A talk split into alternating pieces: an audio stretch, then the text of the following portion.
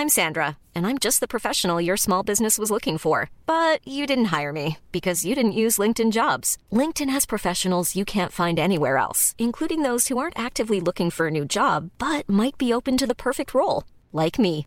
In a given month, over 70% of LinkedIn users don't visit other leading job sites. So if you're not looking on LinkedIn, you'll miss out on great candidates like Sandra. Start hiring professionals like a professional. Post your free job on linkedin.com/people today.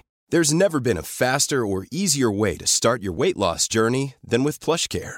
PlushCare accepts most insurance plans and gives you online access to board-certified physicians who can prescribe FDA-approved weight loss medications like Wegovy and Zepbound for those who qualify. Take charge of your health and speak with a board-certified physician about a weight loss plan that's right for you. Get started today at plushcare.com slash weight loss. That's plushcare.com slash weight loss. plushcare.com slash weight loss.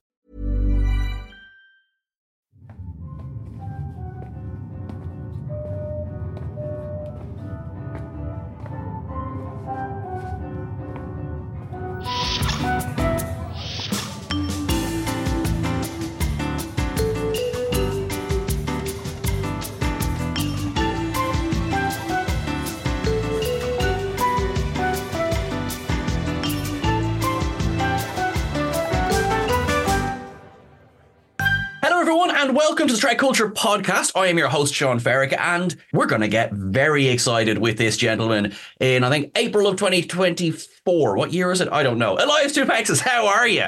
Hey, how are you? I'm Nice to be here. good. I'm good. It's, it's so nice to meet you. Thank you so much because I know, um, like you said yes to this so long ago, and thank you so much for still saying yes to this because I think life just got in the way. So thank you so much. Oh yeah, no, no, no problem. Uh, I love your. Uh, I mean, I've been following Trek culture for a while because I'm a big Trek fan. Uh, so I know you guys, and um, I was like, "Ooh, I want to work. I want. I want these guys to know about me." Oh, oh, oh, oh, we do. Because before I go any further, I have a couple of quick messages. One is from our writer, Jack Kiley, who thinks you're just the best.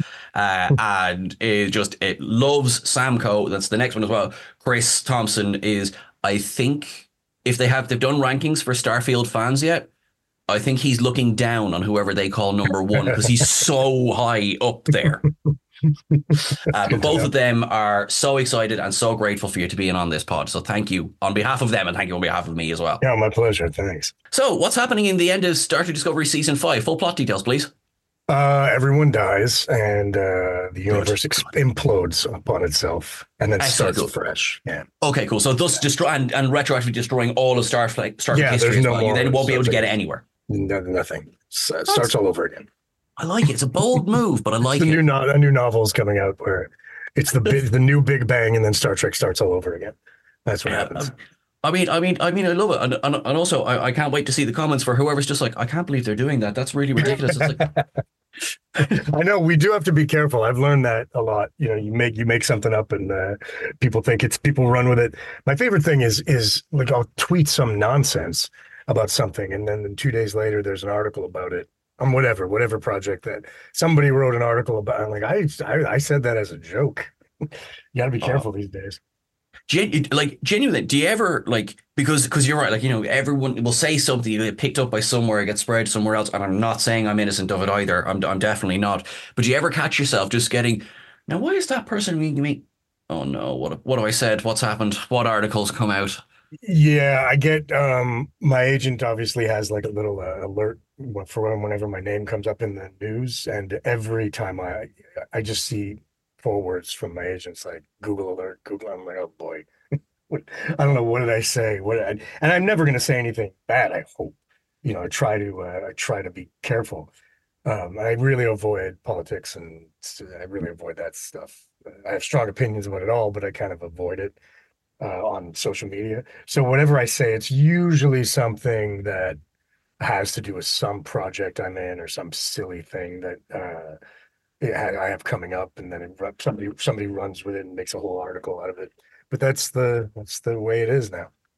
And I don't I don't really mind. It's just the more people that are talking about me, the more people hopefully learn about me and want to hire me. That's all that really comes down to in the end. you know, like I completely appreciate that, obviously, because like you know, uh, you know, you are an actor who gets to work in some of the best things ever, and we're so excited. And you also are a human being who needs to eat, pay rent, and you have a family to support. So, like, yeah, that makes perfect sense. In a really expensive part of the world, it's really. Uh, that's why the SAG strike was interesting to me because the initial reactions to the strike, people like, oh, look at all these rich actors, uh, you know, wanting more money. It's like it's not really that. It's like, um, no, I mean, I'm trying to say this without sounding like a, a brag or anything. I make six figures a year as an actor, and I still go like, well, I'm so worried about next year. You know what I mean? Because you're always it's so expensive to live here, but then the catch twenty two is you have to live here, or in in a major hub. You know what I mean? So it's like it's not easy to do this. I'm not complaining. It's it's it's a great job, and I wouldn't want not want to do anything else. But it's not like I think one percent of the actors are like millionaires. The rest of us are just work day. You know, we want contracts. We're contract workers, so we want contracts that'll last us X amount of time, X amount of X amount of money, and then you just go, okay, I gotta make this stretch till my next contract. That's really all it is. That's one thing that, like, I think in some way the the the strike has been really positive for that for for more people understanding that that oh, yes so. there's your you know there's your Tom yeah. Hanks of the world there's your you know your Julia Roberts you know who, who was on Graham Norton the last week but then and that's great but you know their individual names and I mean like towns like LA are everyone's an actor because everyone is working and trying to get into the, the almost industry. everyone's at least in the business yeah in the yeah. industry yeah and yeah, I mean, 90% of the people you see on TV, even guys with big roles like me, I've, you know, big, I've been very fortunate. But even those, you know, it's like you don't get paid a fortune for them. You, and, and when, when people look at it and they, they say, well, this is what, look at what you got paid, it's a lot. I go, yeah, it's a lot for the day, but I got to make that last until my next, like, it's not like I become independently wealthy every time I do a TV show. You know, so it's not, uh, it's a job, it's work and you got to make it work. And you're getting paid for your time, but you're also, in a way, getting paid for all the auditions you're doing and all the driving you're doing and all the re- rehearsing you're doing and all that stuff that you don't actually get paid for, uh, for and for the months where you're waiting. You know, it's just that's what it is. But uh, as long as you go in knowing that as an actor, then you know you should be fine. There was a we, we did a, a list there the other day, um, and it was it was actually a uh, obituary list, but uh, but person passed away well into their nineties, had a great life. But their their kind of their famous quote was, you know, I started acting in whatever it was because I just needed to make a quick buck, and no one was more surprised when I did. And then that became their form of income, and it never really stopped. And you're like, yeah, you're the one we all want to be. Why can't we all do yeah. that? You know.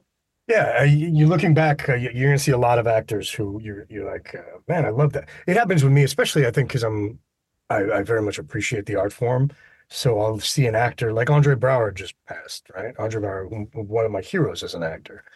Um, he got really popular near the end of his career with um, Brooklyn Nine Nine, but um, you know he was in movie after movie after movie and TV show after TV show, and he, I mean, near the end of his career, he probably banked a lot of a lot of cash.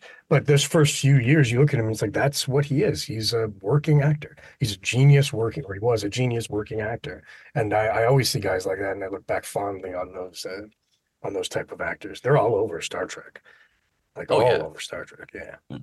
Uh, oh yeah, I mean, like I, I love, and of course now you can confirm that every person who's ever had a role in Star Trek ever is now a multi multi millionaire, oh, yeah, yeah, and you know will never want for money again. the, the, you do try to hope that you get, you know, to ride the wave a little while, you know, like with Comic Cons and, and uh, appearances and stuff like that, depending on how well received your characters are. Uh, so you de- there are definitely are perks to being on the show. Um, I haven't ex- I've uh, slightly experienced them so far, but the character's not out yet. Um, but I know they're they're coming. I know I'm going to be able to do comic cons and go to cities that I would not go to and things like that, and that's great. But you know, those cities aren't paying me a million dollars each. Not exactly uh, the fortune, but you know, I I've met and worked now or been at comic cons and events and strike lines with pretty much every member of the Star Trek cast that's out there.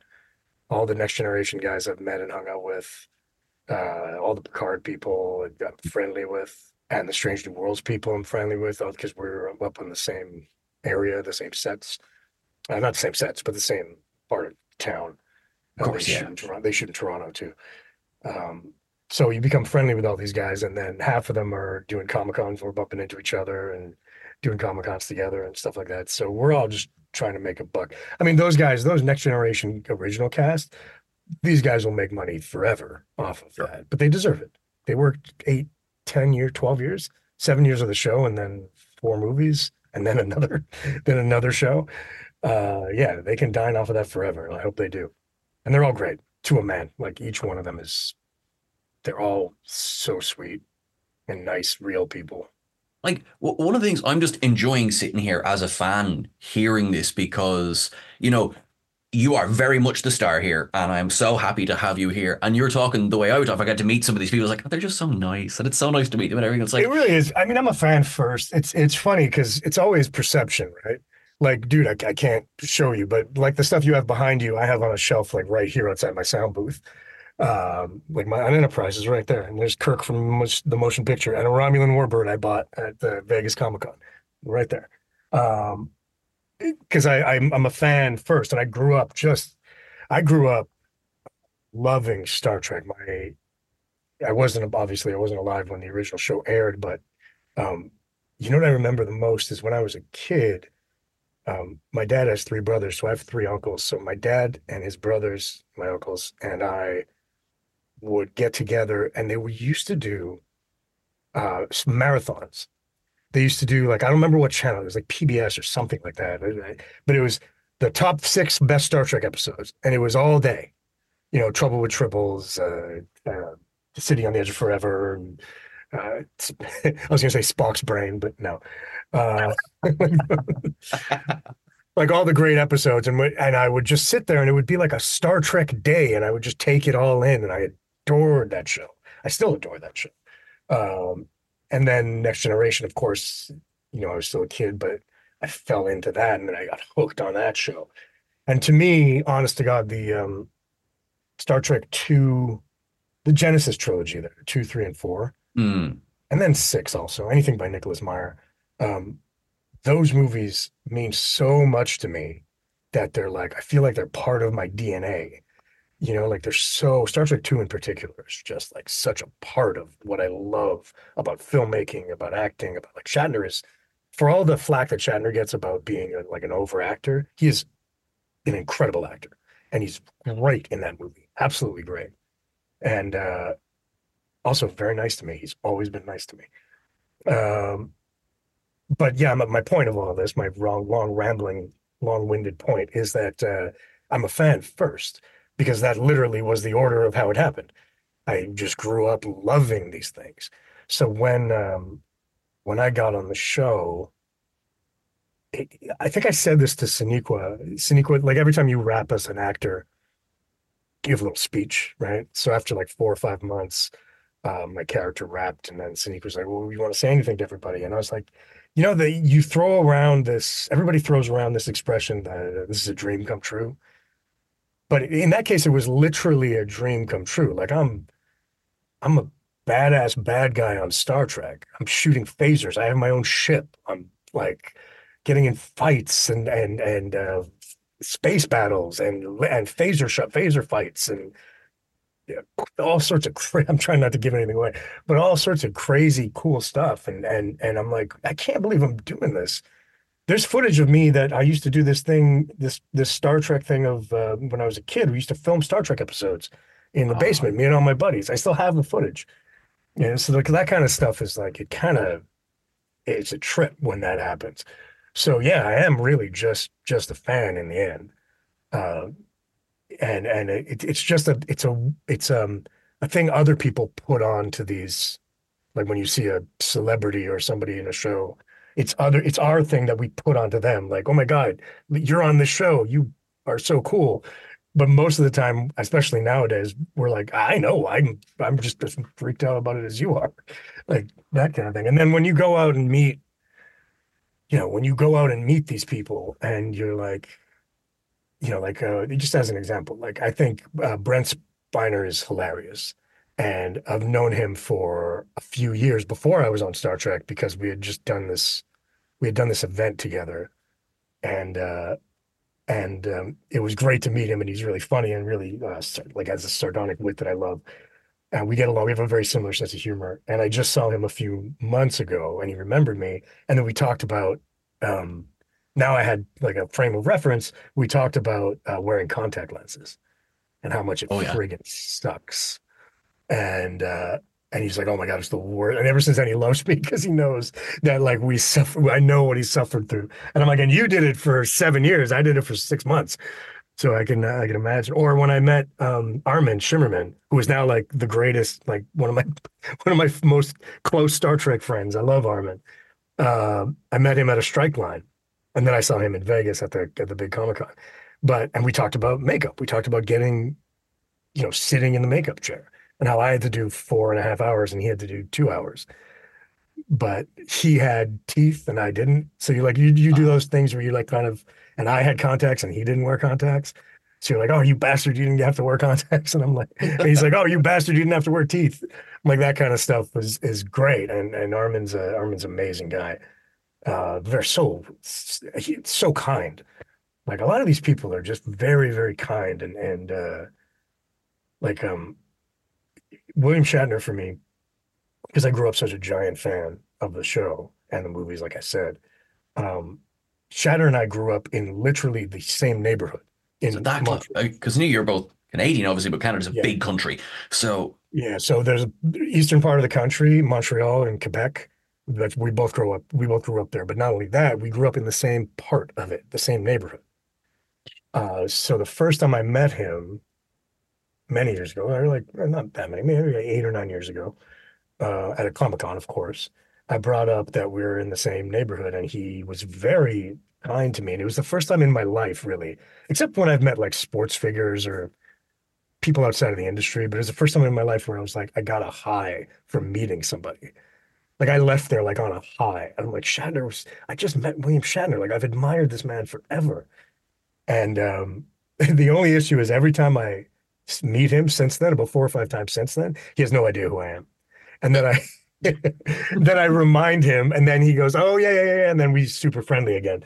Uh, I mean, you can imagine, as an example of of what this guy has to go through. It, when when I was at the the first time I met him was in, I think it was in Texas. I was at a Comic Con in Texas, in Austin, Texas, and I had my line this is before Star Trek, so I didn't have any Star Trek people, but I had my line of like, you know, 20 or 30, 50 people. He had his line. He was a, like a couple tables down from me of, you know, 300 people hmm. that he had to sign. And he just kept going. And he has so much energy. And at the time, he's, you know, 88 or something. And he's signing, he's signing over and over, being super nice and friendly and signing and signing. It's going quick because he's a pro at this point. And then he goes to the green room. I watch him leave and go backstage, go to the green room. And I'm like, well, this is my opportunity to go meet him. So I go to the green room.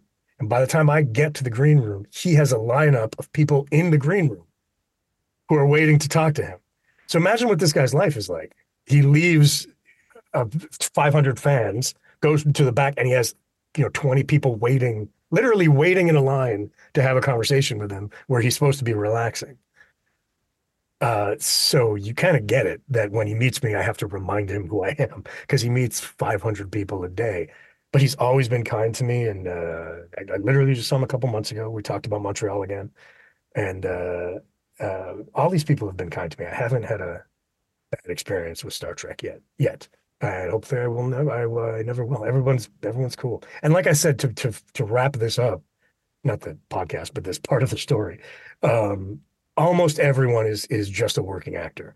You have your big giant stars, Patrick Stewart, William Shatner, John, Jonathan Frakes also because he's such a big director now.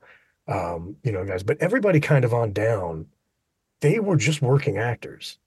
So there's an immediate connection that we have with each other that I think um, is is why everyone gets along so well. Because you're just like, well, what's your next job? I don't know. I hope I get this. I hope we get that. You know, like we're not none, none of them are starving actors, but they're just working actors. They're just and they're all great people and they just want to work hard and they want to do a good job. It's it's really um it's really something being a fan and then getting thrown into that mix. You know, it's really fascinating and I think it's just going to keep going. Is there like is there a moment or is there just an overall feeling of because talking to you you know if down to earth needed a poster boy it's you but and yet also this massive massive star trek fan is there a feeling even going for the audition is there like i cannot mess this one up more so even than just the professionalism of it's a job i'm not going to mess it up anyway Sure. do you know what i mean It kind of as I get older, it kind of leans towards the latter. Like it's just a it's a job and it's something I Mhm. love. But but um I'll tell you a quick story. In the third episode of the first season of Discovery, I played one of the prisoners that brings Michael Burnham to the ship. Yeah, and I get in a fight with her in the mess hall. Okay, so here's a quick story about how that happened. So I was living in Toronto at the time, and when you're an actor living in a certain place, this is why you come to LA or New York because kind of everything gets cast here and then goes to wherever they're going to shoot. When you're an actor living in a place that they shoot, most stuff comes in pre-cast. So you kind of hope that there's a role that you can play. And at that point in my career, I had I was living in Toronto and I had um I had a bunch of guest star roles, like big guest stars, like on Supernatural and a bunch on Smallville and Alphas, and just like big, big roles where the episode is about the guest star. So in my mind, that's what it was. It was like uh, that's what the guest star was. The episode was about the guest star. So Star Trek comes to town. It's the first Star Trek show in forever. I'm freaking out. I'm like, I got to get on this show. I have to get on this show. And I um tell call my agent. I'm like, dude, I'm a giant Star Trek fan. You got to get me an audition for a guest star on this. I know that the regulars are all covered because they cast them out of LA, but you got to get me a guest star on this. And keep in mind, the guest star to me is what the episode's about. That's how my brain goes because that was my experience. So he does get me an audition. I go to audition for the casting director, Lisa Patterson, one of my favorite people, and the sides, the sides meaning the script that they give you, it- it's kind of um it's not really from the episode because for security purposes. So they just want to kind of give you whatever you could feel. And it was about being in a shuttle and something going wrong. And then I was trying to repair it. There was a lot of Star Trek jargon, which I was like nailing because I love Star Trek. Mhm. And so I, I booked the role and I'm so happy. I still remember I was pushing a grocery cart with my daughter in it. and I got my call from the agent. It's like, okay, you're going to be on Star Trek. I'm like, oh my God, this is so cool. And he's like, by the time you get home, you'll get the script, but it's just going to be your stuff because again, because of security, they're only hmm. sending you your stuff. So I get home, I go through all these security measures, which was crazy. I get my stuff. It's eight pages out of 60. I'm like, what, what is this? I'm like, am I getting only my one scene or is it like, it's more stuff coming? It's the guest star. And like, well, they're calling it a guest star, but this is all you're doing. And I was like, what the? F-? And I knew right then that if I take this role, I'm going to burn myself on this show because the storylines in Star Trek, at least in Discovery, once you're a character, that's your character. Yep. You can't like on Smallville, I played three different bad guys over 10 years. Hmm. You know, like they don't they don't do that on Star Trek. And I knew that. And I was I tried to get out of doing the role because I was like, I'm gonna burn myself on the Star Trek show for this eight page role. And I love Star Trek, and now I'm gonna kill myself on the show. I'm just saying, couldn't and as get out of saying as well, like this is the first Star Trek in forever, and at this point, Yeah. no Strange New Worlds, no Yeah. like you know, no other like, thing. is This was the one. Yeah. So I was, I tried to get out of it. I couldn't get out of it, at least not without, you know, pissing some people off. So I ended up doing it. I had a fine time. Sonequa was amazing, even on by the, in the first season, third episode. She's already amazing uh, as a person. I mean, um, and all my scenes were with her. So yeah, that was that was cool. But the whole time I was like, I can't believe I'm burning myself on this show. And then by the time the show aired, it had been cut down even more. Mhm. So like the, the the character really went from like I don't know eight pages to three. And it was basically like a co-star, like a tiny little role that I would never have auditioned for if I had known. So I was so upset with that show. I was so mad. Uh, and I didn't watch it for a while because I was like, I can't. I'm just gonna burn myself on this show. And when I moved down to LA, I called Lisa Patterson, who's the Canadian casting director, and Orly Sitowitz, who's the American casting director. And I said, Look, I'm in LA now. If ever there's anything on any of these shows that I can play, uh, I know I'd have to go under prosthetic because my face is already there for the most part. Um, but I'm willing to do that. Let me know. And they both said, yeah, yeah, yeah, we'll keep you in mind. Now, I can tell you from an actor's point of view, they always say that. Of course. You're always like, it just goes away. It never happens. But last year in March, I think it was, I had a call and it was Orly Sitowitz wants to talk to you. And she's the casting director. And I call her back and she says, I think we want you to play this role. This. So straight away, it's the role. It's not like there, there, there's no like, oh, we're, you know, we'd love to see you back again, or there's a list of roles up for us. Like, no, Laak, we would like you yeah. for the role. They, we want you. Basically, what they said was it's kind of a Bonnie and I'm trying not to give anything away. I think I don't think it does. It's kind of a Bonnie and Clyde thing between Laak and Moll. The, mm. Those two characters, they're kind of the Bonnie and Clyde of the, uh, or reverse that. Laak is the Clyde, obviously. Um, Moll is the Bonnie, and um, they're like, we kind of want that, and they're looking for like a Sean Penn type, and that's like exactly what I what I am and what I do. Uh, and they said, we're pitching you for the role. We're not even going to audition you. We're just this is the we want you for this. And I did have to put myself on tape to convince the producers, but the two, but it wasn't a, a straight audition. Like I didn't have to audition and then hope. It was uh, these casting directors wanted me. They said, just do this so I can I can use it to convince the producers, and that's what they did. So it was pretty much an offer, like a direct offer. So for them to actually come through is incredible. That never happens, almost never happens. And and for a major character where it's like the I hesitate to call him the, the bad guy of the season, but he's throughout the season and he's one of the main antagonists. Um he he and Moll.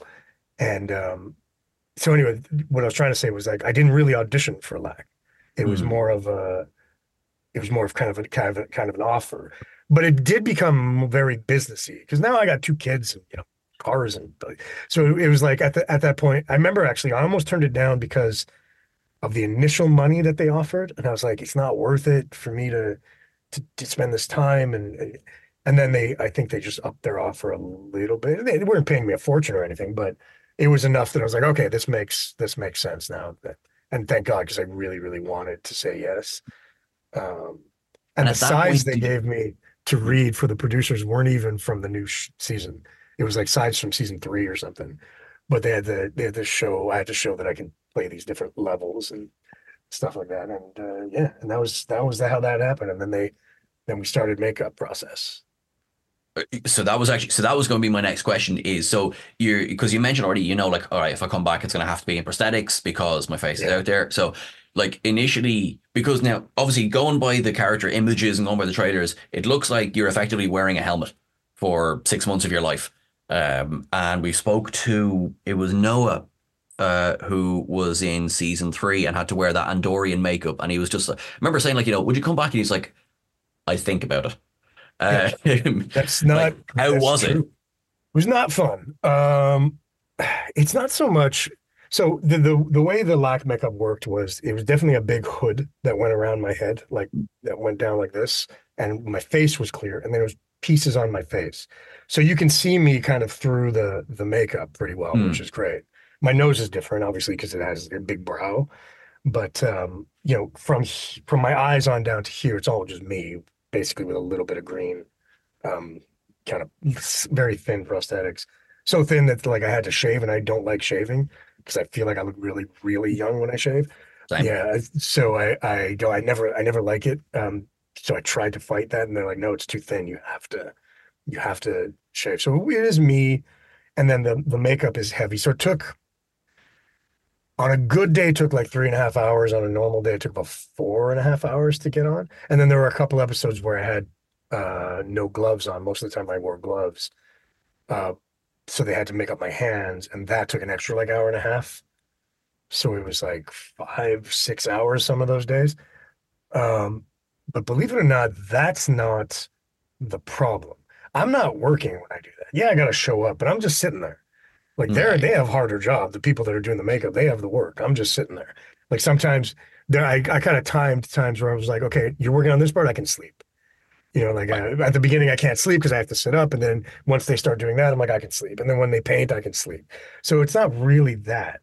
The trouble with the makeup is wearing it for a subsequent 11 hours after you've sat for four and a half hours to put it on and then trying to eat, uh, that kind of stuff is very difficult. And then the contact lenses make it exceedingly difficult.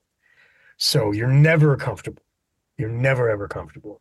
Like, is there any point where, let's say, you say eating, so you know, can you obviously not get out of makeup, but like things like can you take the contact lenses out for a while or the contacts the contacts come out when we well, I have a I had a team I had a girl named Alana who was uh, kind of my contact lens girl contact lens lady and we would judge you know if the if the if they were not going to be on my face if they were going to shoot from this way I don't have to wear the contacts.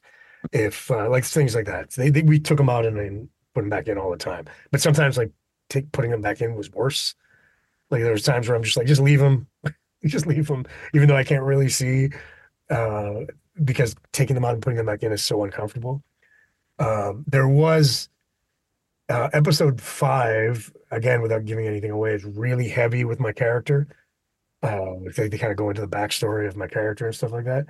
And there was about a week into shooting that where the contact lens people uh, refused to let me wear them for a couple days because they were just that my eyes started getting really, really irritated. And so they had to, they're going to have to CG. They're probably working on it right now as we speak. You have to CG my eyes to look like the contact lens, but it's so expensive. I did feel bad, but then Doug Jones told me, he's like, that happened to me too all the time. So don't worry about it. so that made me feel better. It must. It, sim- yeah. it simply must.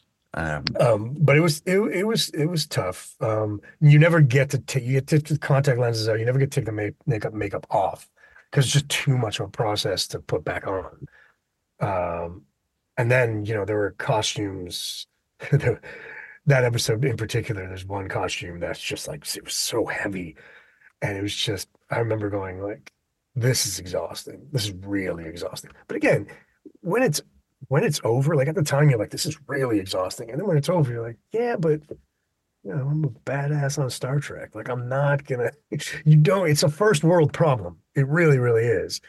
Um, would I do it again? Yes, but they would have to pay me more because it does, you end up starting to do like, it's so difficult that you end up going like, okay, I need, like, I need this to be compensated better than, not that they paid me poorly or anything, but when you do the math, you're like, I need to be compensated better if I'm going to come back because I need an incentive because it is really, really difficult and people don't realize it. It's funny, you know, Doug Jones is so affable in real life. He's such a lovely man.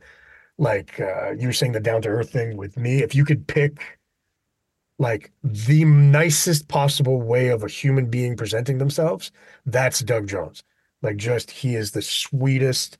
And I spent a lot of time with him. We had the same uh, Comic Con agent so ah. we we're spending a lot of time together at these cons, and I, have known him for for years, and just like the sweetest man alive. I think he would win that contest. You know, the sweetest man alive, and you see him on set after a ten hour day, still very sweet and very respectful, but like not the Doug Jones you know. He's exhausted. He's very his sentences are very short. He's like just really really tired after one day and I remember seeing him before I went through the makeup and going, wow, he's really, I mean, he must be having a bad day because he normally he's so bright and, and then you realize, no, no, no, it's just he's tired. And he has to wear other things that I didn't have to wear, like those shoes and the, uh, his his hands are not made up; they're actual gloves that he can't take off because they're so right. tight. Um, and he has contacts, and he has the make. So it's like it's really, really, really hard work. Uh, but again, you know, when it's over, you're really glad you did it. At the time, it's you know you're there at two thirty in the morning and you're exhausted already, and you have you're going to be working until ten p.m. It's hard. Ryan Reynolds here from Mint Mobile. With the price of just about everything going up during inflation, we thought we'd bring our prices down.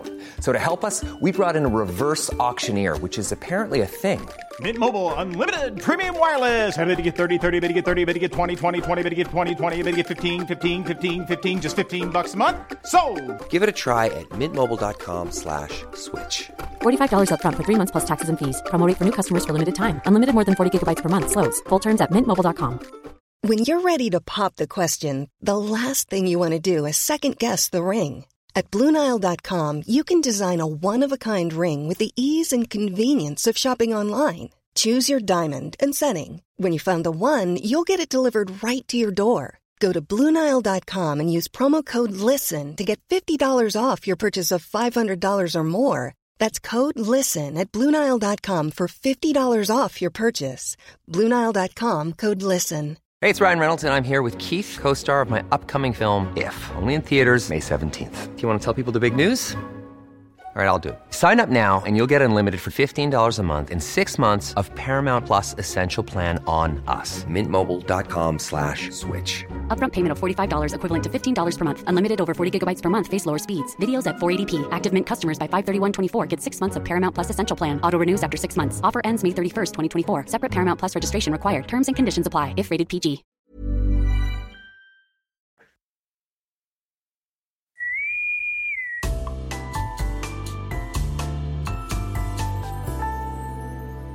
You know, we're, we're getting we're getting jittery. We, we're now used to having so much Star Trek, and now that we have this big gap and this big break, we're like, I know, well, right? uh, Yeah. and you have Probably the why added. they pushed it to April, yeah. oh my Because they know oh, that. They know we're doing that too. yeah. Smart Um, marketing. How much warning, if any, did you get when you heard? Oh, this is the last season, by the way, because I know it I was I know- done by then. I was done. I had, uh, without giving anything away, I, I'm not in the 10th episode, that final episode. Kind Okay, of. so you'd wrapped. You were kind of not. I'd wrapped. I'd wrapped. It's hard to explain, but I had kind of not in it. But uh, I had wrapped, Hmm. uh, and I was home, and then we got an email from everybody, and it said it was from Paramount, and they said Paramount's decided this is going to be the last season, so we're going to go back up and finish some stuff.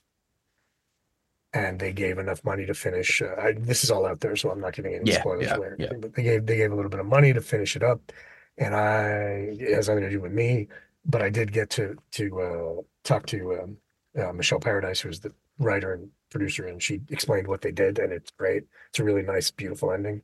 Uh, but it was a surprise. There's no doubt about that. It was a surprise. Uh, I think they thought they were going a few more seasons, or at least one or two more seasons. I remember there Um, being just interviews along the way, and it was, oh, you know, this is, you know, seven seasons, touch wood, hopefully it'll go well. And then these things just, Yeah. they seem to change overnight. I'm sure there's, I don't know decisions. why. I don't know why the big decision happened, but uh, l- looking at it, it's going to be a good, like it's going to wrap up really well. And the season is really like this is the thing about this season. I think I think what happened with with the show is um they they one thing I, I appreciate about Discovery, whether people like it or dislike it, uh, and trust me, I'm a giant Star Trek fan. There are things in Discovery that I don't like, Sure. you know, like going through it. Um, but one thing I always appreciated about it was, hey, let's take these giant leaps of, of ideas, and we're going to make this up this season. Let's throw her three thousand years in the future, or whatever the number is. Like, let's throw away in the future. Why not? And then you get all these different ships and all these different and what what's the Federation like and all that stuff. Like the burn was fascinating, whether you liked how it ended or if you didn't like Sure. how it ended, whatever. It was like a great, it was a really interesting idea.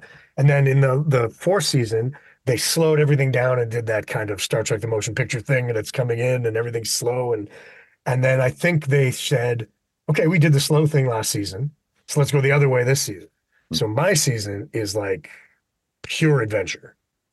From episode one to ten, it's just like there's chases and battles and, and and there's still all the Star Trek stuff. There's a lot. One thing I really love, and I hope this is okay that I say this, there's um there are two really big callbacks to previous shows uh in terms of the storyline, like big callbacks. And uh, so as a fan, I was like, "Oh, I love this! Like this is cool." And like they would show me the script and be like, "Oh, you're bringing that back," or "Oh, you're doing this," like that kind of thing. So uh, just as a fan, I'm, I was I was really excited about that. So I honestly think, and I'm, I'm not I'm not just saying this because I'm in it. I feel like this season is is just so much fun, and they really really pushed it into this other direction. I think they also you know saw how how Stranger Worlds went pretty pretty big and fun, and I Mhm. think they're like, let's try that now because we did this and we've done this and we've done this. Let's go crazy fun too. Um, and there's a, there's a lot of really fun episodes, and you know like I my character's in the whole thing pretty much. Uh, but uh, and again, Michelle already said this, so I don't think it's a spoiler. But they they're kind of splitting it where they're doing the overarching story, Hmm. but also within that overarching story, there are standalone episodes, like Strange New Worlds. Uh, so the overarching story kind of is there all the time. There are a couple episodes that I'm not in that are just like a standalone, really cool adventure episode. Uh, they do that, and then they come, and then by the end of the episode, there's a little button with me or something like that, you know, Sure. like that kind of thing. And then the next episode's all about me, and then that kind of that kind of stuff. So uh, I think they're really finding a uh, a good balance this season. It's going to be really a lot of fun. I think. I'm really excited for it because I think yeah, our our kind of consistent hope for season five is, as you say, like we did the slow and the heavy, and Yeah. you know, there's a lot to love in It's season definitely four, not that. you know. But so that's why I'm I'm, I'm excited for this. Um, I love I love as well. I mean, just the the simple fact that Eve's character, like Moll, the, this the first straight away, I'm just like, oh my god, it's going to be Laak and Harley Quinn. I can't wait for this. It's going to be like, Kind of, you know, yeah. yeah. It's I'm true. really excited. Except Laak is not the Joker. He's not crazy. He's very stoic and tough. Uh, he's not big and crazy. Um, but here's the thing. So again, without giving anything away, my favorite thing about playing this character was trying to figure out how to not give away spoilers. This is not just a bad guy that is evil throughout. They go into why he's doing what he's doing, and Moll too, and why they love each other, and how they fall in love, and and all that stuff is uh, at least uh, in my case, I played it completely genuine. So it's it's a genuine love they have for each other, and they just want to do what they're going to do, and they want the Federation off their tail. Uh, that's what the story is about from our point of view. So there are there's so many moments of love and romance, and also moments of fear and doubt. And so it's not just him being angry all the time and evil. It's it's really like he's a layered. They're both layered characters, and they really get into that as we go as the the season goes forward. And um, you know, sacrifices and uh, battle and, and battles and fights and love, true love. what does he say in Princess Bride? All that stuff. that's that's what the season is from All in Laak. It's all the it's it's all that kind of fun, great romance, but but uh, but still, you know, they still do they still do bad things, and you have to justify why they're doing those bad things. But it's it's all for love, or it's all for the because they just want freedom and they want love and they want. It's like a whole it's a whole a whole layered uh, thing, and it's great. It's really really was fun to play. And I'm really looking forward to seeing how how um, how it turns out because you know as an actor you do it and you're like completely out of your hands and you hope that they don't cut little things and or they you hope they take certain takes that you really liked. I'll tell you a quick story that you might be interested in. One thing that was really hard for me because if you see any of my other on camera work, one thing I pride myself on is uh, naturalism, like realistic performances, trying not to look like I'm acting, right? As subtle as I can be. Can't do that when you're wearing a big mask and contacts. So the note that I would get over and over and over again was, could you be bigger? Could you just make that emotion bigger? Could you make Uh-huh. that thing bigger? And I always felt that I was being melodramatic. You know what I mean? Like I'm like, if I make this Yeah. bigger, it's gonna be like I'm on a soap opera. And I hate that. That's not me. And they're like, no, no, no, don't worry, don't worry. We're not gonna let you. And I made them, it's funny, every time a new director came on, I would sit down with them at the beginning of the episode and I go, you have to promise me that when you start giving me the note to be bigger, you're not gonna let me be like a soap opera big. Hmm. Like I'm trusting you because I really don't have as much control as I usually have. Because usually it's all about my eyes and the very subtle movements, but I don't have any of that. So I have to exaggerate movements and I have to exaggerate my emotions. And I felt very often a few, uh, not very often, but a few times I felt, man, I'm I'm overplaying this. Like, I'm o- Yeah. way overplaying it. And most of the directors were like, I promise you, I'm not going to let you overplay it. Don't worry. And um, I haven't seen the thing, the show yet, but I've seen a bunch of ADR. You know what ADR is? Yeah. I've seen a bunch of scenes from it when I went and did ADR before the strike. And uh, they're right. Everything that they that I was doing that I thought was over the top was actually like not perfect in terms of performance. I just mean like I'm not bragging about my performance, just in the perfect level, in the perfect level of where it needed to be to come across through the eye of my cup. Um, because uh, Doug and uh, David, who plays the um, the big eyes, the fish guy. Oh, the the the sorry, uh, uh, Linus. Yeah, Linus. Hmm. Thank you. He said to me when I, I was asking him about advice at the beginning, I'm like, any advice for you know playing in this big prosthetic? And he said, what you want to do is you want to make your whole body the prosthetic because you have to exaggerate. And I'm like, That's that's amazing advice. that's great advice. But here's the thing: it's great advice for him. For me, I was like, why did you cast me? That's how I felt that way because that's not me. That's not what I do. I'm very subtle and real. That's what I try to be. So I had to split the difference because Laak is very kind of he's he's you know he's muscular, he's big, he's strong, he's just that's what he is. So he's not moving around like crazy and doing like Linus does. Mm. And I, his body is very strict and straight, especially in in, in those scenes in that episode uh, where I had to do that really big emotion stuff. Um, so I couldn't do that. So I had to find a way to to get emotion out where I would normally just use my eyes and my voice and like subtle things in my face, but I had to exaggerate them all. But I couldn't do what David suggested, which was like make it your whole body, because that works for Linus and it probably works for Saru, Mm. like the way he walks and the way he moves. But this guy's just a tank. So it's not really that I can do that. I have to be still. And then I realized, well, that's why they hired me because they, they want they want a more still. And Moll is is more of a like she's kind of the one who's doing all the karate kicks, and I'm just punching people and things like that. Um, uh, although there are some great fight scenes in this, and uh, it was fun. I, I fight Sonequa. I get to well, I, I like I say. I don't say yeah, the no, people no. that I fight, but no, no, but yeah, I got there's a lot of uh, a lot of cool, uh, a lot of cool fight like fist fight scenes and a lot of phasers fight scenes, which was like I had my own fa- dude. I had my own phaser. I had my own ship. That's Like freaking the hell. out. Like I, I, I'm sitting here delighted to hear all of this. I'm also seething with jealousy, but like in a nice way. You know what I mean? Like I'm just like, yeah, it's really happy for you. Yeah, absolutely. You bastard. I get it. I totally get it. the, the the journey to season five has been, you know, this is we, we get the news, okay, it's gonna be the final season. We're reading this, but look, we're all gonna pitch in together, we're gonna do a big, massive overall crap, no one can talk about it. I'm Like, used to that though. You knew I do. You know I do game, a lot of video games. Yeah, absolutely. That's Yeah, the life of video games. Like I worked So on Starfield for five years as a director and as an actor. I couldn't say anything. The trailer came out. My voice is in the trailer. Everybody on earth knows it's me. I still can't say anything. So I- I'm getting like PC gamers emailing me and IGN is emailing me, and I'm like, I can't. They're like, we know it's you. I'm like, I can't say anything. so you're saying it's uh, not you. I'm also not saying that. I can't I'm also say not saying anything. that. I can't say anything. Yeah, exactly.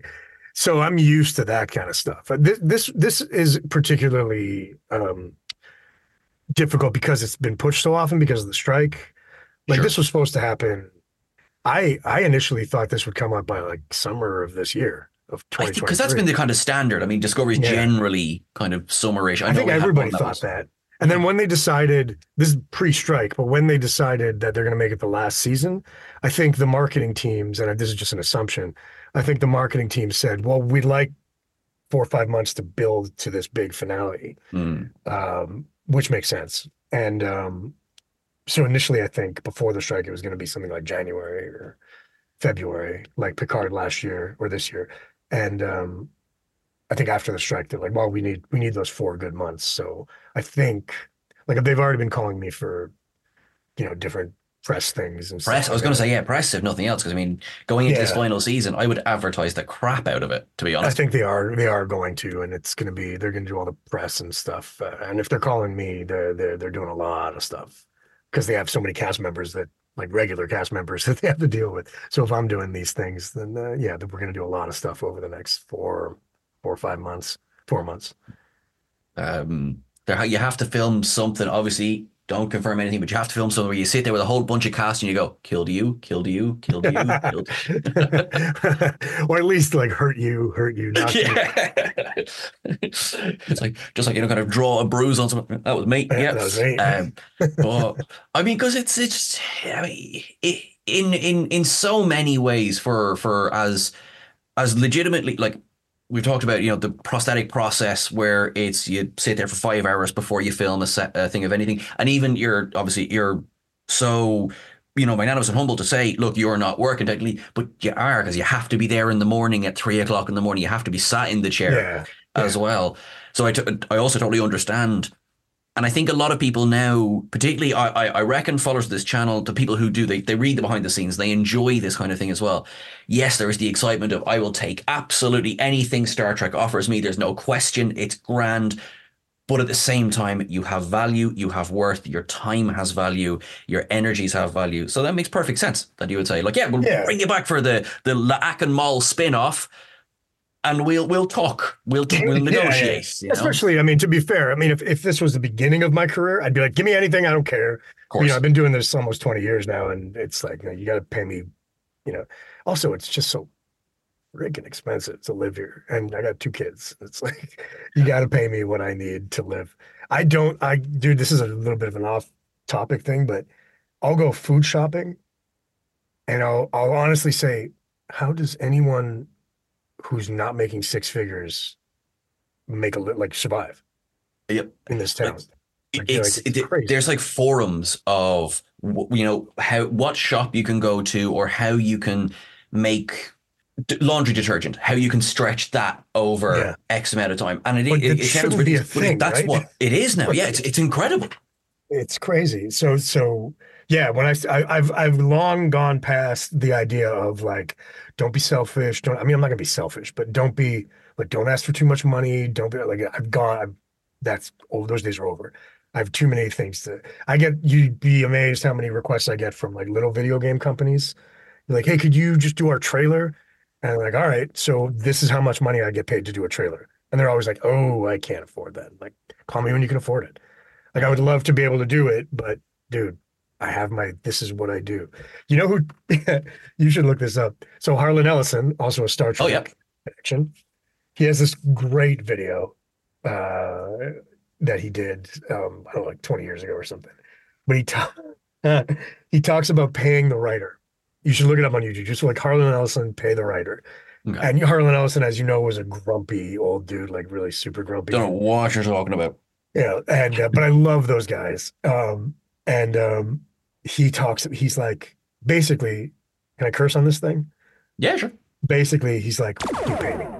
Like you, they were they were basically said said something like he got. Uh, Warner Brothers reached out to him to use an interview he did for Babylon Five, Hmm. and they and he said, yeah, you got, but you got to pay me. And and Warner Brothers was like, we have to pay you. We, we already have the interviews. Like, yeah, well, I'm not working for free. You got to pay me. And he just goes off on this rant about how like everybody wants something for nothing. And when you ask for for money, people get mad at you. And he said, don't do that. Because it's the amateurs that make it difficult for the professionals. Because when you agree to a low, a low, like a low amount of money, then when the professional is asking for that, they're like, well, this guy agreed to this. You know, so it's eh, everybody's got to have a, you know, a united front and you got to ask for what you're worth. Um, and Harlan, I always think back to that Harlan Ellison thing. Also, you know, City on the Edge of Forever is maybe the best Star Trek episode. Oh, it is. I mean, we haven't got to it yet. We're doing the retro ups and downs. We haven't got to City yet. But like, I just, I can't wait because of exactly like, you know, kind of the episode is brilliant. It's got this, got this. Let's talk about Harlan Ellison. Have you ever seen that? So uh, fascinating. Have you ever seen the they they redid like they did a comic version of his script? Yes. It's so cool. Very very weird. Very different from what they ended up doing, but it's really really cool to see. Like that's like in a way, I totally understand Star Trek in 1966, 1967. It's like, we're not quite there yet. Like, Yeah, you know, we're not going to do a drug addict who's jumping down to the planet. yeah. But, Yeah. but it is. It's you know, it's a bloody fascinating story. Um, Oh yeah, yeah, yeah. And so I look, I look forward to seeing you. know, as a episode ten, the city on the edge of always in uh, Discovery season. That'd be amazing. Although they did do that um, in Discovery, they did the they found they went to the Guardian of Forever, right?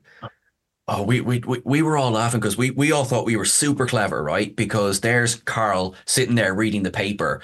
And Yeah. it's, I think it's like the Daily Star or, or something, but it's, and we were like, that's the exact paper they were using, City of the Edge Forever. It's definitely good.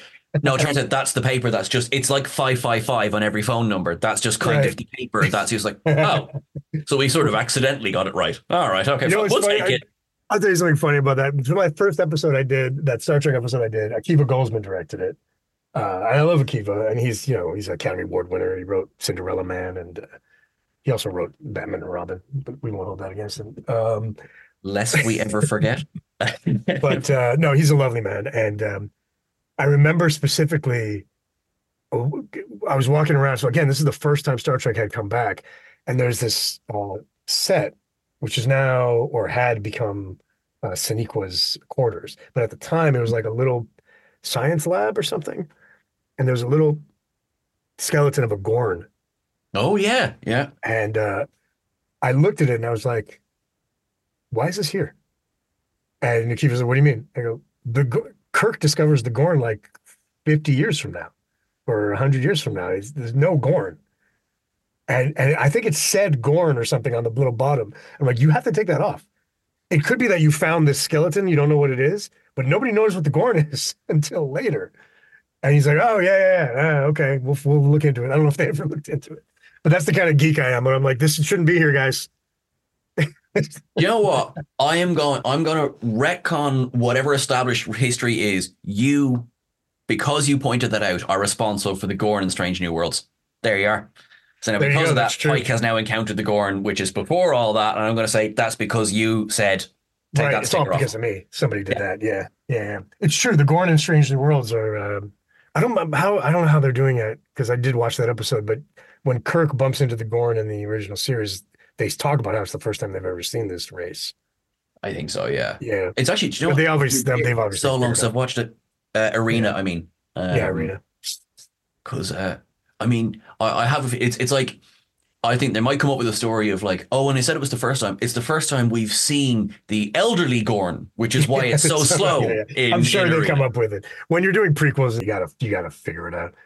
There's a one other quick. I can't say exactly what happens, but there's a just to show my nerdiness. There's a part in the first episode uh, that I did in in um, season five where um, I, you kind of see a part of it in the trailer, and that kind of like the it's not a desert planet, but like a you kind of see like a shop. Uh, There, there's a one of the- picture of, of you and and Moll. yeah, well, actually, where that yeah. picture is, right? Yeah. That scene, that's the scene. So there's a scene there where he's actually trying to um, get some information on this on this artifact he has, and he, um, but to get there, he's selling some goods, and he, hopefully, is not giving anything away, but he, um, he pulls out three things out of his bag. Laak does, and he says, "Well, this is what I'm selling, and it's this and this and this, right, or whatever." And it was like things like tricorder, warp core, whatever it is. Like so there was Star Trek stuff. And the props guy comes up to me and he's like, "Okay, this is the order they're in the script." And he's like, "And this," I'm like, "That's the tricorder, that's the warp core." like I totally knew exactly what the props were before. he's like, "How do you how do you know what they?" I'm like, "Well, because I know what a tricorder is." So, and I remember Tunde, the the uh, one of the showrunners, the director of the episode, he was laughing. He's like, "You're the first person ever like to really like you know exactly what each thing was because you're such a nerd." And it's true, I am. And I stole some stuff from set that I still have. Yeah, don't tell you hear so many stories recently of just in like in, in recent years of like, oh, you can't take anything. Security's so tight, and you're kind of like, you know, but half the fun is hearing what people walked away. Oh with, yeah, yeah, yeah. You know? I to be fair, I kind of schemed my way in, which is after we wrapped, I got people to send me stuff. ah, And I'm like, just send me, just grab this from my character and grab this. And they're like, okay, we'll send it. Like the the crew people that that uh, no one will ever find out. Um, but I, you know, it's nothing major. But I just wanted little mementos from uh, the time I was on Star Trek. it's the captain's chair from Discovery, isn't it? It's actually what you're sitting in I right now. stole it. That's, this is Sonequa's chair that I stole. and we're and Sonequa was dialing in right now to go. I was looking for that. No, Can I just say, speaking of Sonequa, um, Sonequa, Doug, Ajala, you know, everybody, Mary, like they're all so great. Like it really is. It's not. It's one of the best sets I've ever been on in terms of just camaraderie. Like everybody is. It, it starts from Sonequa on down. Michelle and Tunde and all those guys are also all very, very welcoming and very great. But in a in a TV show, there's what's called the number one on the call sheet, which is Sonequa, right? Like everybody gets a number. Uh, and the number one is usually kind of the leader of the show. Like I remember doing a playing a bad guy on uh, Criminal Minds, and number one on Criminal Minds is Joe Mantegna. And so when we're sitting in the read through, Joe shows up and he literally goes to every actor and he introduces himself because he's the number one on the call sheet. He's supposed to be kind of the leader of the show. Joe was great, and uh, I didn't have to any scenes with him, but just meeting him like there was amazing. And the fact that he did that and he introduced himself because he respects actors. Sonequa sets the tone for that show, and it is such a loving family environment. Like I felt, I didn't just feel like I do a lot of guest stars, right? And this wasn't a guest star to be fair, but I do a lot of guest stars, and um, I usually feel like an outsider coming in for the week, and they have their they have their set agenda and how they work, and then I have to just kind of keep up, and then I go, I die, and I go home. That's usually what I do. Um, in this case, I came in, and that's what I was expecting, but instead it was, you're now part of this whole thing, and it, it stopped being. It, it really wasn't. Um, I felt outside. It was, hey, Elias, come on in, and like they tore us around the set and they uh, we went out for drinks and we went out for, it's just Sonequa. It's all because of Sonequa. I mean, everyone's great. Uh, Anthony and uh, Will, like they're all great people, but it's Sonequa on the way down for, for Sonequa and down yeah. who uh, she is in charge and she sets the tone. And it's like, I loved going to work, even though I had to go through the friggin' process. Sure. I still specifically remember it was episode seven, and I'm sitting there just waiting to start. And I'm watching Sonequa work, and Anthony's there, and Ajala, me and Ajala get along great. I love David Ajala. Um, and we're uh, we're just working, and, I, and I'm I'm just looking around. I'm like, this is the best. Like this is what I wish I could do this for another ten years. You know, like now, now with makeup notwithstanding, you know, mm-hmm. just like this type, these type of people on a cool show where everybody's here and having a good time and we're all tired you know like we're all it's like hour 13 everybody's tired but like because of Sonequa the crew is like super hyped you know because she sets the tone for the crew and she knows everybody's name and everybody's just like she's like how's your son? How's the and she knows everything and it's it's great. I cannot say enough good things about Sonequa like and she's a wonderful actress and she's beautiful. It's like it's like every the complete package this person. So uh, yeah, I just wanted to bring her up because she really is one of the best, like number one in a call sheet I've ever worked with. That like, you know, your personal experience on the show is not only so wonderful to hear, which of course it is and everything, but I think look, I would I would be a fool if we didn't address the fact that poor old Discovery's got a bit of a kicking in fandom, which is not fair. Of course, you know it becomes it becomes you know, it's like the e- the easy butter joke, which is stupid because what I think is that it disrespects the amount of fun that goes into making the show, the amount of just genuinely good people. I mean, I do not have any horror stories that have ever come out of the people working on Discovery, uh, which is just wonderful. And then so stories like this are just so lovely to hear, um, and I want yeah, more want, people to hear that. You know? Most definitely, and you definitely want I want people to like the show. I, I, think if people give the people that dislike Discovery coming in, I think if they give this season a chance, they'll they'll really like it. It's uh, everything's super fun, and the new character uh, that Callum plays. Callum's been a friend of mine for a while. Um, the Captain Rayner, I think his name is. Uh, he's a lot of fun too, and and there's a there's just so much fun stuff that happens this season. It's it's a lot it's a, it's a lot more of an adventure. I think people, if they give it a chance, they'll. Uh, I think fans of the show are going to love it, and people that have been hesitant to uh, to back the show, I think they're they're gonna they're gonna really like it too. It just has that really fun feeling. It, and man, I'm telling you, as a fan, there's some stuff that they are throwing back to that you're just like, oh, damn oh. Especially the episode where Shatner guest stars and you kill him. I think that's just incredible. Yeah, this, we're actually going to shoot him in the back as opposed to. that's right. It was the original thing that they were yeah. going to do. Generations. you know what the thing about Generations is? I always go, why did Picard choose to bring Shatner or Kirk to the bridge when you could go anywhere? at any time. Why not go to 10 forward and punch Malcolm McDowell in the face? Or, or like, hey Jim, go back in time to the Enterprise B, you know, and just be like, Yeah. "Ah, maybe we shouldn't fly in there. But don't worry, they're all fine. They're going to end up with the Nexus. Although we need Guinan. Hmm. Right, we'll have to pick the right time. But if there's any time you can go, just go, like I said, go back to 10 forward and punch Soran in the face. There you go, done. Instead of fighting him on a bridge. Can I talk to you here in this break for a second? Oh, yes, of course. Wait a minute. Oh, But that's Star Trek, right? Like that's science fiction in general. There's always going to be like, why didn't you just do this or why didn't they do that? But you know, it is what it is. But it's hard not You're- to love, it's hard not to love that movie with uh, Shatner and uh, Stewart in it together and Malcolm McDowell. there's like, like, like really quickly without going, like we always, obviously, you know, we our lists of best scenes, best scenes. Kirk and Picard in the cabin is a top five scene Oh, of love it. whatever for me. It's just like, this is pure fan indulgence and it's perfect. I you know that it. I still every everybody has these with movies, but I still go dill the way he does. every time I see like a pickle or something, I just go dill. Like, the way he I, just, I. I, I love the because there's a universe where you know Picard walks through the door and ends up in the stable. This isn't your bedroom. Kirk just goes, "Yes, it is." You know what I would have loved there? Now we're just geeking out. But you know what would have been so cool if it wasn't what's her name, like Apollonia or whatever. If it was if it was like Mark Carol Marcus. I don't know why they didn't do that. That would have been I- cool. Joe, I, I don't know for a fact whether they just said we don't want to get into it, or maybe there's rights. You know, whoever had the right. I mean, I don't. I Maybe. don't- But you know what's interesting? This is not an insult in any way because some of the best Star Trek ever is by Nicholas Meyer, who knew nothing about Star Trek. Yep. Right. But there were times on Discovery where I was like, why do you not know that, guys? You guys are making a Star Trek show. But if that's just me being like super geeky.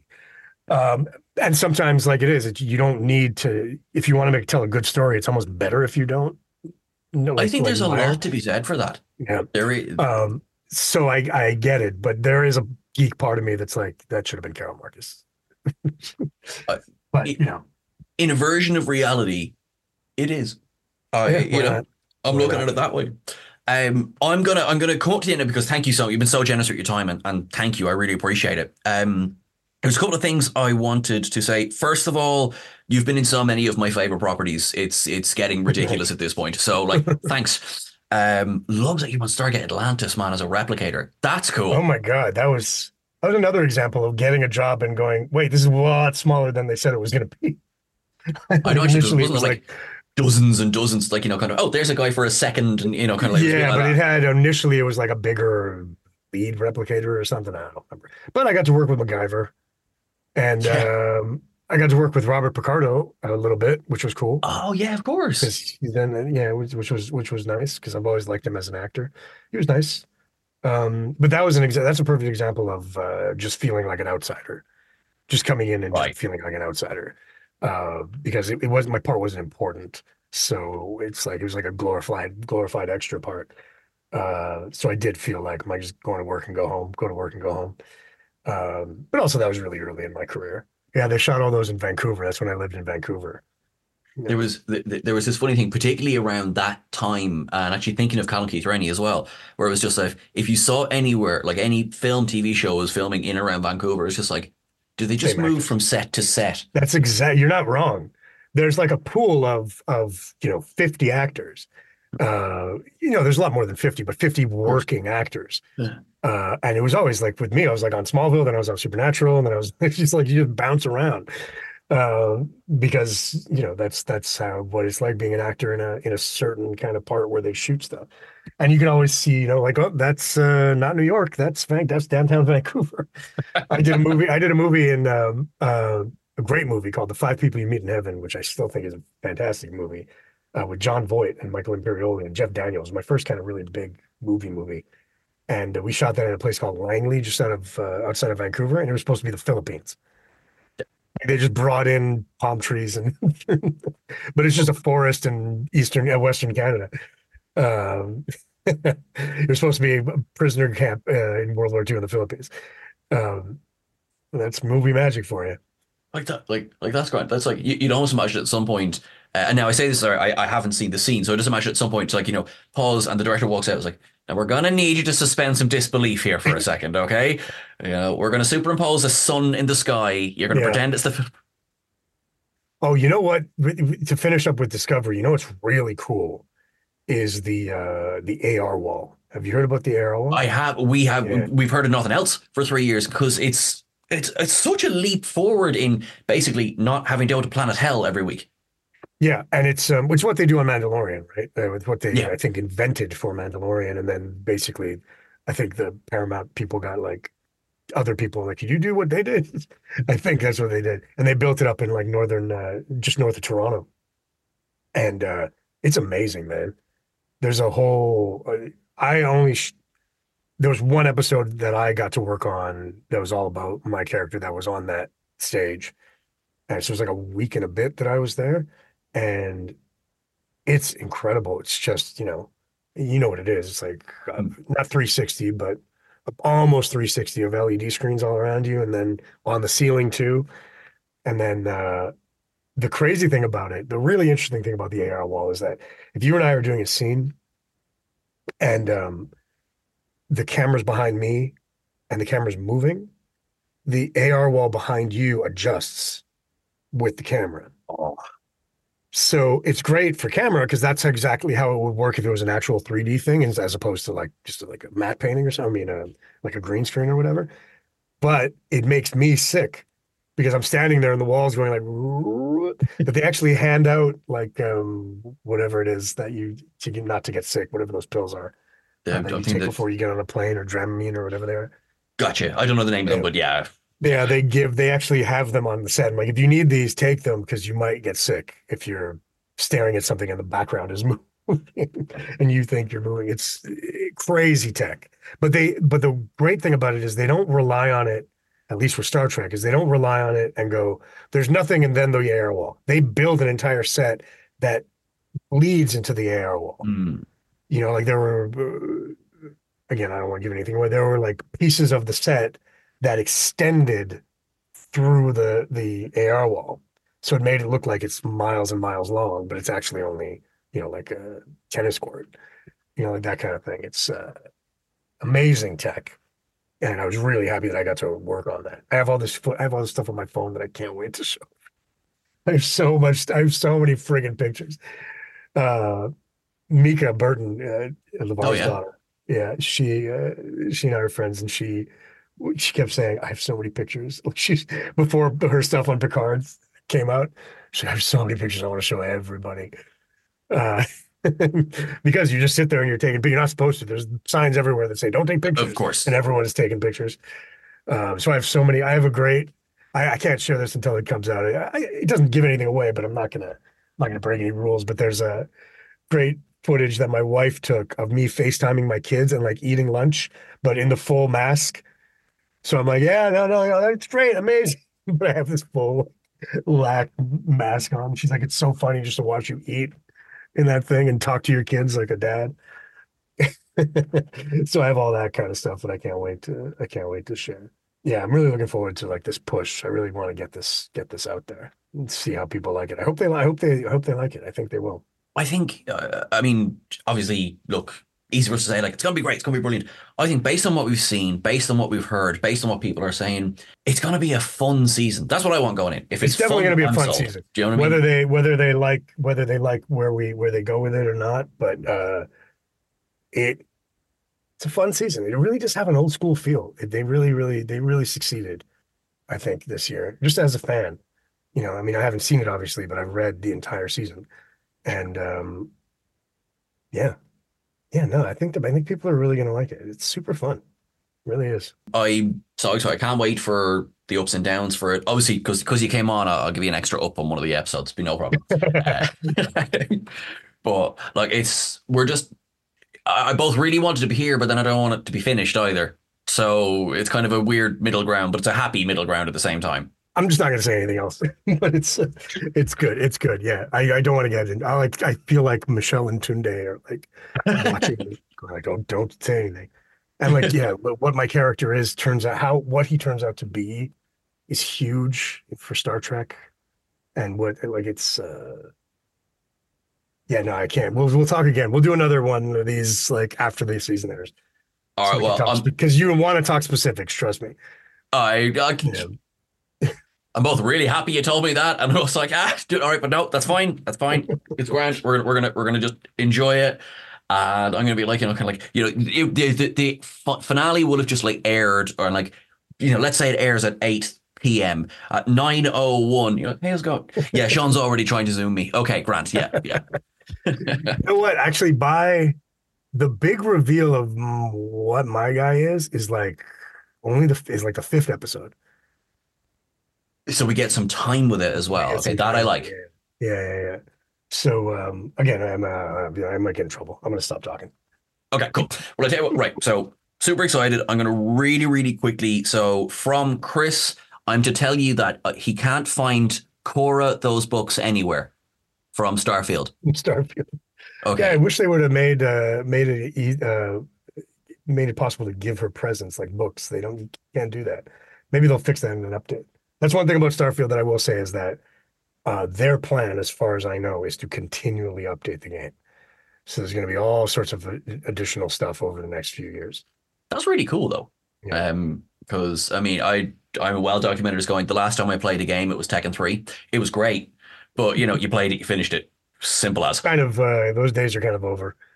Yeah, I think. So. For example, I was like, "What do you mean you haven't bought a disc?" well, yeah, yeah, yeah. No. you know that that's a while ago. In fact, yeah. even by saying that, Chris is probably going to kill me. He's like, Sean, you're not supposed to give that kind of ignorance away. Um, I have a message as well from Jack Kiley, which is really good. And actually, I I want to parrot this as well. Um, the way you shut down some of those homophobic trolls after they were coming after it, it was just brilliant to see. So, just cheers for that. Thanks. To be fair, it's pretty easy when it comes to those morons. Um, it's just silly. It's silly nowadays. It's just silly. It's like, just get over it, guys. It's not. It's not worth it. I just don't see how. Maybe it's just me being being naive, but I I, I don't see how these this mindset still exists. Like I can't. It, it's so unimportant to those people. Like, sorry, it is important, but on a grand scheme of things, it should be completely unimportant to them about hmm. who loves what. And, uh, but for some reason, you know, it's very important to them. I don't get it. They, these, these, yeah, I'm right there with you. Um, yeah. Uh, Elias, I just want to say thank you so much. You're a legend. You're awesome. Um, I am. I'm really glad we didn't have to put you through four hours of makeup for this, but uh, you know, if we come no, up I with did. a character that you can play, this is all. This is all four hours of makeup. That's the second thing I've got wrong on this podcast. I am not good about. um, you're you're a star. Uh, obviously, everyone, uh, if they aren't already, they can follow you on Twitter. Yeah, and Instagram. I'm not. I mean, I'm not that big of a social media guy, but uh, I'm on there. I'm on there. Excellent, cool. So let, let the follow. I was going to say, let the follows begin. Everyone watching this is almost definitely already following you. So, uh, but if you gain any more, there you go.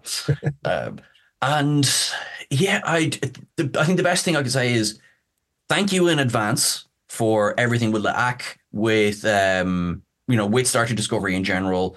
Thank you already for Star Trek Discovery for getting your ass kicked by Sonequa. Amazing.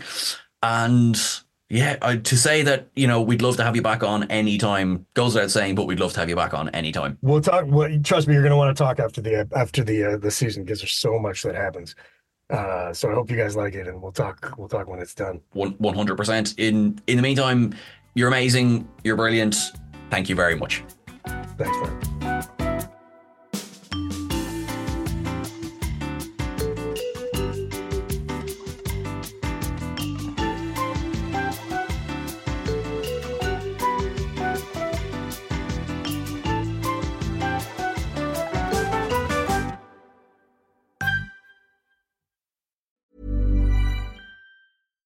Hey, it's Paige DeSorbo from Giggly Squad. High quality fashion without the price tag. Say hello to Quince. I'm snagging high-end essentials like cozy cashmere sweaters, sleek leather jackets, fine jewelry, and so much more. With Quince being 50 to 80% less than similar brands. And they partner with factories that prioritize safe, ethical, and responsible manufacturing. I love that. Luxury quality within reach. Go to quince.com slash style to get free shipping and 365 day returns on your next order. Quince.com slash style. Imagine the softest sheets you've ever felt. Now imagine them getting even softer over time That's what you'll feel with Boll and Branch's organic cotton sheets. In a recent customer survey, 96% replied that Bowl and Branch sheets get softer with every wash. Start getting your best night's sleep in these sheets that get softer and softer for years to come. Try their sheets with a 30-night guarantee. Plus, get 15% off your first order at bollandbranch.com. Code BUTTERY. Exclusions apply. See site for details.